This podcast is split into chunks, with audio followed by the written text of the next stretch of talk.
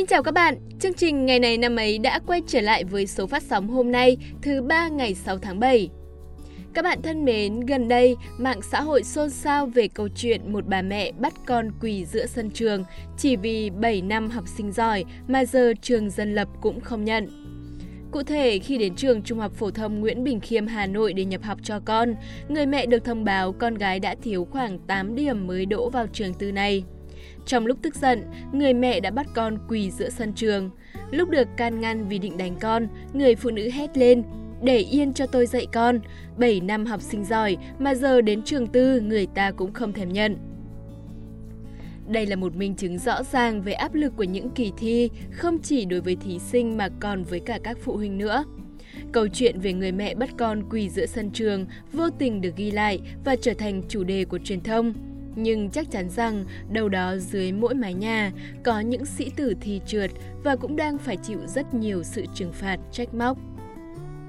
Không quá khó hiểu khi các bậc phụ huynh đặt nhiều kỳ vọng lên con cái của họ. Suy cho cùng, nó cũng chỉ là xuất phát từ sự yêu thương, lo lắng, mong muốn con cái học hành tử tế giỏi giang. Nhưng nếu sự kỳ vọng ấy không được thể hiện đúng cách thì sẽ vô tình tạo nên áp lực rất lớn cho con cái. Còn thì trượt, phụ huynh thất vọng một thì có lẽ những đứa trẻ phải thất vọng đến 10. Lúc này, chắc hẳn nhiều bạn sẽ cảm thấy vừa lo lắng cho tương lai, vừa xấu hổ với thầy cô bạn bè, vừa sợ hãi khi không đạt được kỳ vọng của bố mẹ. Trước tâm lý như vậy, các bậc phụ huynh có lẽ nên dành nhiều hơn sự thấu hiểu cho con cái mình và cùng nhau tìm hướng đi mới phù hợp, thay vì nhiếc móc, trừng phạt. Một kỳ thi không phải là tất cả, Quá trình học tập cũng là quá trình cả cuộc đời, chứ không chỉ là 12 năm trên ghế nhà trường. Có rất nhiều con đường và ngã rẽ. Điều quan trọng nhất là bố mẹ phải đồng hành cùng các con để tìm ra được con đường phù hợp nhất. Mùa thi cũng đã đến rồi. Mình mong rằng tất cả các sĩ tử sẽ không phải chịu quá nhiều áp lực và bước vào mọi kỳ thi với một tâm thế thật tự tin thoải mái nhé.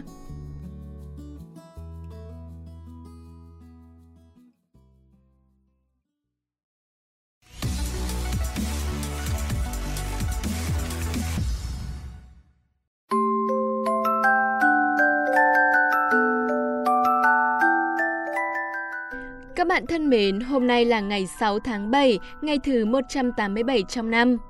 Chúc mừng các bạn có sinh nhật trong ngày hôm nay. Dù đang có muộn phiền gì thì cũng hãy gạt hết đi để đón ngày sinh nhật thật trọn vẹn bạn nhé. Bạn biết không, việc được có mặt trên cuộc đời này và hít thở mỗi ngày đã là một sự may mắn rồi đấy. Chúc bạn tuổi mới luôn yêu chính bản thân mình và sống thật hạnh phúc mỗi ngày. Tiếp theo chương trình là một phần rất quen thuộc, mời bạn cùng đến với câu danh ngôn của ngày hôm nay. Sông sâu tĩnh lặng, lúa chín cúi đầu. Mượn những hiện tượng bình thường của tự nhiên, câu danh ngôn gửi gắm đến chúng ta rất nhiều điều đáng suy ngẫm.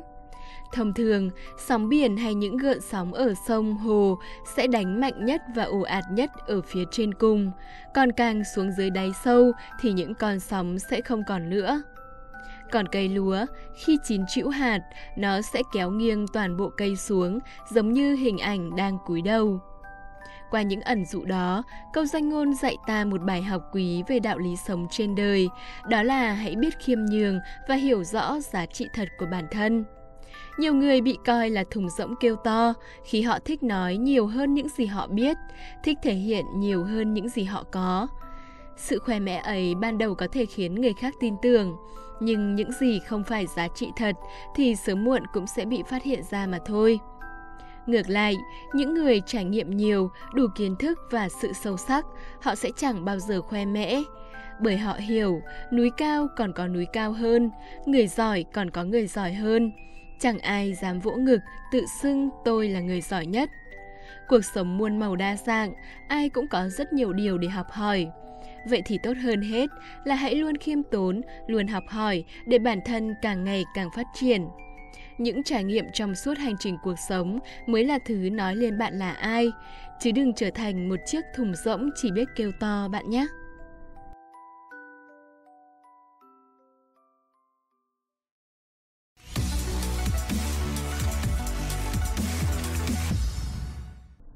Còn bây giờ sẽ là phần cuối cùng trong chương trình hôm nay. Hãy cùng tìm hiểu xem ngày hôm nay của những năm về trước có sự kiện nào đã xảy ra nhé.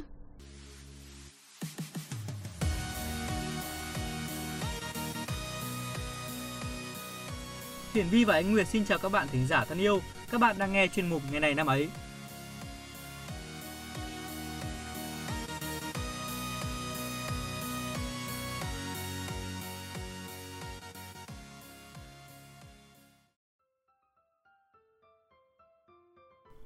Mỗi ngày cứ đến giờ đồng hành cùng với các bạn là Nguyệt lại cảm thấy rất là thoải mái. Chuột. À, chuột đâu? Bình tĩnh, bình tĩnh, ý Vi là thịt chuột. Ôi, hết hồn. Nhưng mà sao tự nhiên lại nhắc đến thịt chuột ở đây? Thịt chuột hay là chuột thì cũng kinh như nhau. Ơ kìa, thịt chuột ngon lắm nhé. Hôm nay Vi vừa được ăn này, đặc sản ở quê Vi đấy. Eo ơi kinh đấy, nghĩ đến thôi mà đã thấy sợ rồi. Dùng hết cả mình. Vi thấy nhiều người cũng sợ nhưng mà thực sự là nó ngon mà chuột nướng này, chuột rán rồi chuột kho luôn. Thôi thôi được rồi, Vi đừng nhắc nữa, Nguyệt cảm thấy rất là kinh sợ ấy. Thật ra nếu mà các bạn thính giả đủ can đảm thì uh, xin mời về uh, Quốc Oai quê Vi đúng không? Quốc Oai đúng không? Đúng Để rồi. thử món thịt chuột nhá. Còn Nguyệt thì uh, xin đầu hàng. Ô hay, tôi có mời bà đâu. À, thì tôi cũng có cần đâu. Thôi chúng ta bắt đầu chương trình luôn đi. Ok luôn, hôm nay ngày 6 tháng 7, ngày thứ 187 trong năm. Đầu tiên xin mời các bạn đến với những sự kiện diễn ra tại Việt Nam.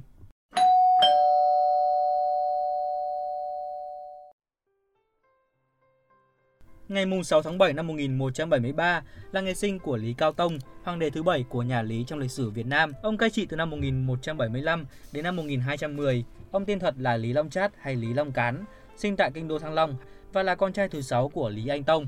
Sách Đại Việt Sử Ký Toàn Thư nhận định về Lý Cao Tông như sau: Vua chơi bời vô độ, chính sự hình pháp không rõ ràng, giặc cướp nổi như ong, đói kém liền năm, cơ nghiệp nhà Lý từ đấy suy, bởi bên dưới khinh nhường luật nước vẫn được dung túng, nên sau này quần hùng nổi dậy, nay đánh mai hàng, đoạn mãi không chấm dứt được, dân bị bóc lột, đã oán triều đình, công thần bị giết oan, lòng người càng chia lìa. Bởi vậy các sử gia nhận định rằng lỗi lầm làm mất nhà Lý bắt đầu từ Lý Cao Tông.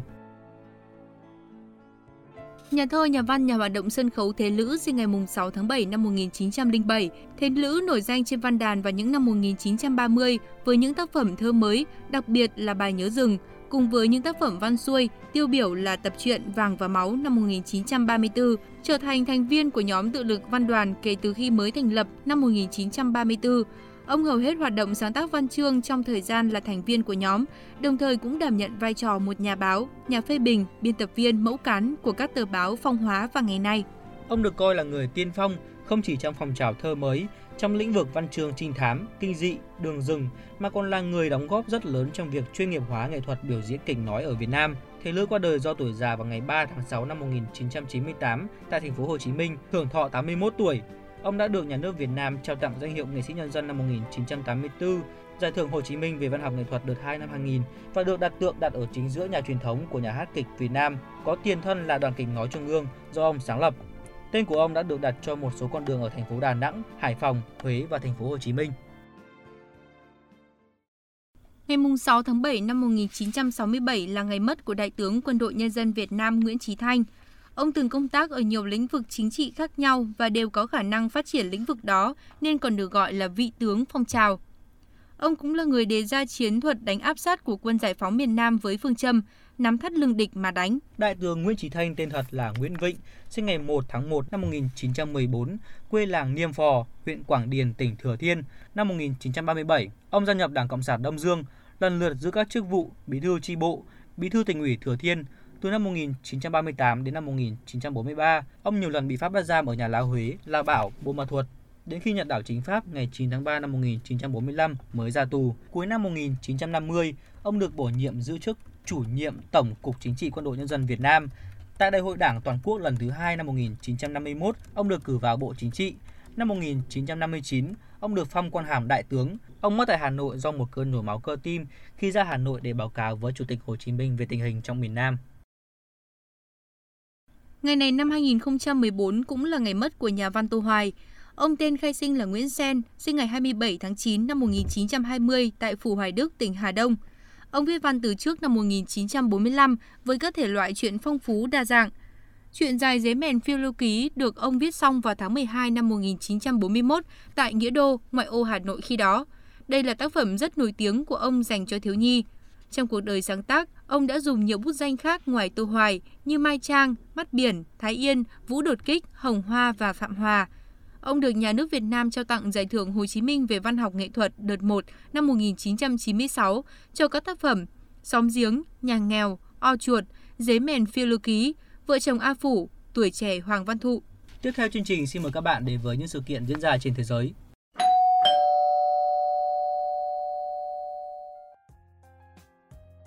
Ngày 6 tháng 7 năm 1885, Louis Pasteur thử nghiệm thành công vaccine chống bệnh dại ở người. Bệnh nhân là cháu bé Joseph Meister, 9 tuổi, bị chó dại cắn 14 vết rất nặng trên tay. Mặc dù đã thử nghiệm nhiều loại vaccine của mình trên động vật, nhưng Pasteur đã rất hồi hộp khi phải bắt buộc dùng trên cơ thể người vì giữa người và vật có nhiều điểm giống nhau nhưng cũng có nhiều điểm khác nhau. Nhưng chỉ ít hôm sau, ông đã sung sướng viết cho con mình để báo tin Joseph Meister đã ra viện. Ba vết tiêm sau cùng của cháu hơi bị tấy đỏ nhưng không can gì. Cháu vẫn ăn ngon, ngủ yên và không sốt. Pasteur được tôn vinh là cha đẻ của ngành vi sinh vật học. Ông chưa bao giờ chính thức học y khoa nhưng vẫn được coi là một thầy thuốc vĩ đại và là ân nhân của cả nhân loại. Ông làm giám đốc viện Pasteur cho đến khi qua đời vào ngày 28 tháng 9 năm 1895 tại Paris. Thi hài của ông được lưu giữ trong giáo đường lòng viện Pasteur chứ không phải là điện Pantheon như dự định trước đó. Rất nhiều tượng đài được xây dựng để tưởng nhớ đến ông. Những vật dụng thường ngày cũng mang hình Pasteur, tem, giấy bạc. Có thể nói Pasteur là một trong những nhà khoa học người Pháp nổi tiếng nhất thế giới. Cựu Tổng thống nước Mỹ George Bush sinh ngày 6 tháng 7 năm 1946. Ông thuộc Đảng Cộng Hòa và là thành viên của một gia đình có quyền thế ở nước Mỹ, gia tộc Bush. Những chính khách của gia đình này gồm có ông nội của ông, cố thượng nghị sĩ Prescott Bush, cha của ông, cựu Tổng thống George Bush và em của ông là Jeb Bush, cựu thống đốc tiểu bang Florida. Vào năm 2000, Bush được Đảng Cộng Hòa chọn làm ứng cử viên Tổng thống và đã trở thành ông chủ Nhà Trắng sau khi đánh bại cử viên Al Gore của Đảng Dân Chủ trong một cuộc bầu phiếu xít sao và đầy tranh cãi. Năm 2004, Bush tái đắc cử nhiệm kỳ thứ hai sau khi thắng thượng nghị sĩ John Kerry của tiểu bang Massachusetts. Sân bay quốc tế Hồng Kông chính thức được sử dụng cho thương mại vào ngày 6 tháng 7 năm 1998. Đây là một trong những sân bay lớn nhất của châu Á và thế giới, cũng là cửa ngõ của Đông Á và Đông Nam Á. Thông tin vừa rồi cũng đã khép lại ngày này năm ấy hôm nay. Cảm ơn các bạn đã chú ý lắng nghe. Xin chào và hẹn gặp lại.